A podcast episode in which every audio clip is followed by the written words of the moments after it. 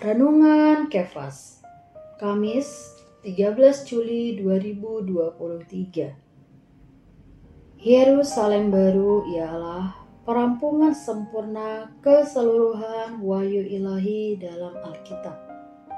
Wahyu pasal 1 ayat 1 Inilah wahyu Yesus Kristus yang dikaruniakan Allah kepadanya supaya ditunjukkannya kepada hamba-hambanya apa yang harus segera terjadi.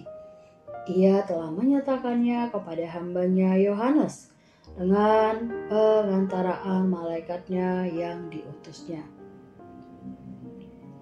Yerusalem baru ialah perampungan sempurna keseluruhan wahyu ilahi dalam Alkitab Kesimpulan dari ke-66 kitab dalam Alkitab terkandung dalam dua pasal terakhir yang membicarakan tentang Yerusalem baru.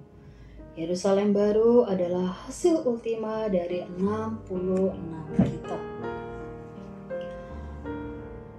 Ke-66 kitab dari Alkitab meliputi banyak hal.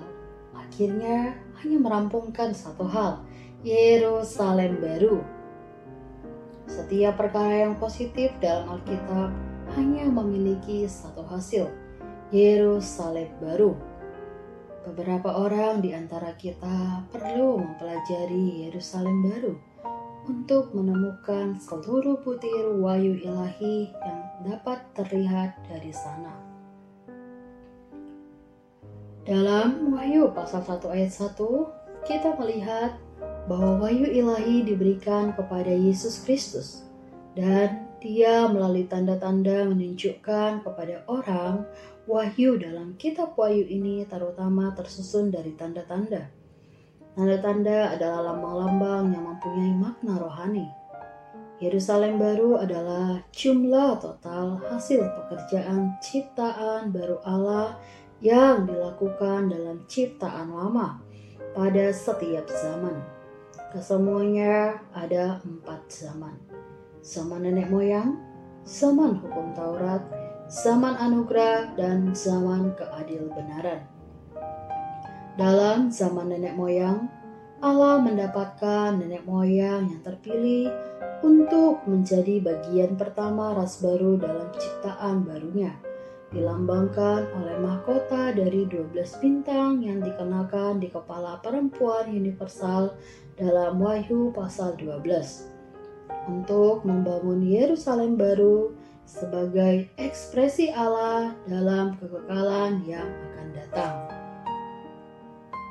Dalam zaman hukum Taurat, Allah mendapatkan sekelompok orang yang dilambangkan oleh bulan yang dibawa kaki perempuan universal dalam Wahyu pasal 12 sebagai bagian ke-12 ras ciptaan baru untuk menyusun Yerusalem baru sebagai ekspresi Allah dalam langit baru dan bumi baru.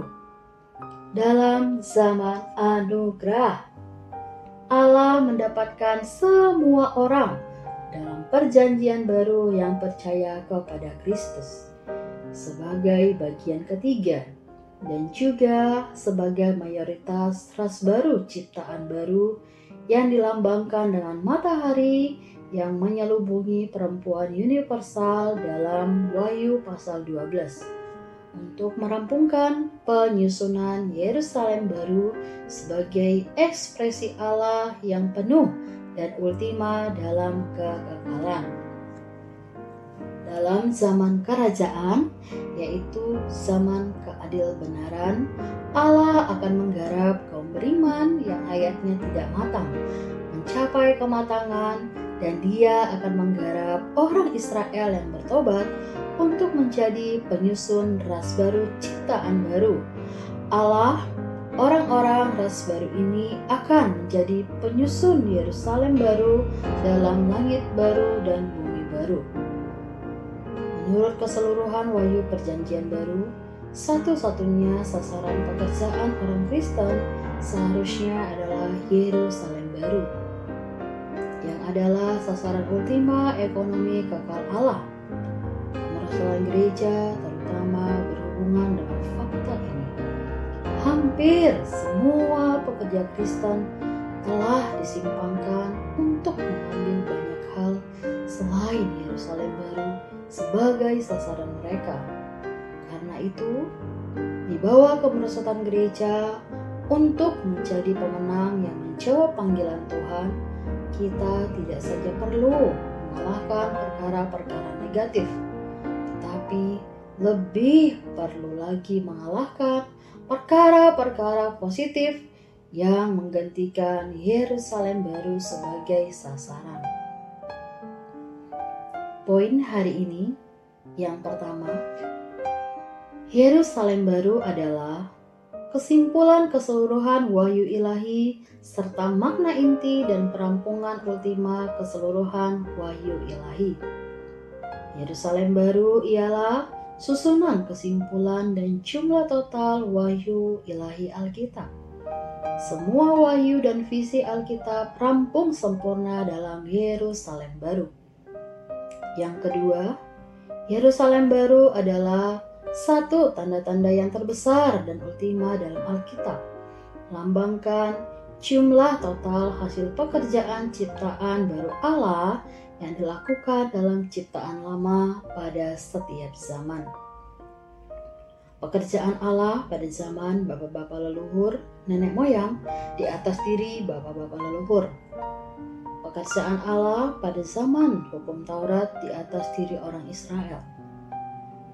Pekerjaan Allah pada zaman anugerah di atas diri kaum beriman perjanjian baru pekerjaan Allah pada zaman keadil benaran di atas diri orang Israel yang diselamatkan dan kaum beriman perjanjian baru yang tersisa yang belum digenapkan. Mari kita berdoa. Tuhan Yesus, aku bersyukur aku bisa mengenal pelihar Yerusalem baru yang adalah sasaran ultima dari Allah yang telah melalui proses. Tuhan, aku mau hidup untuk Yerusalem baru. Amin.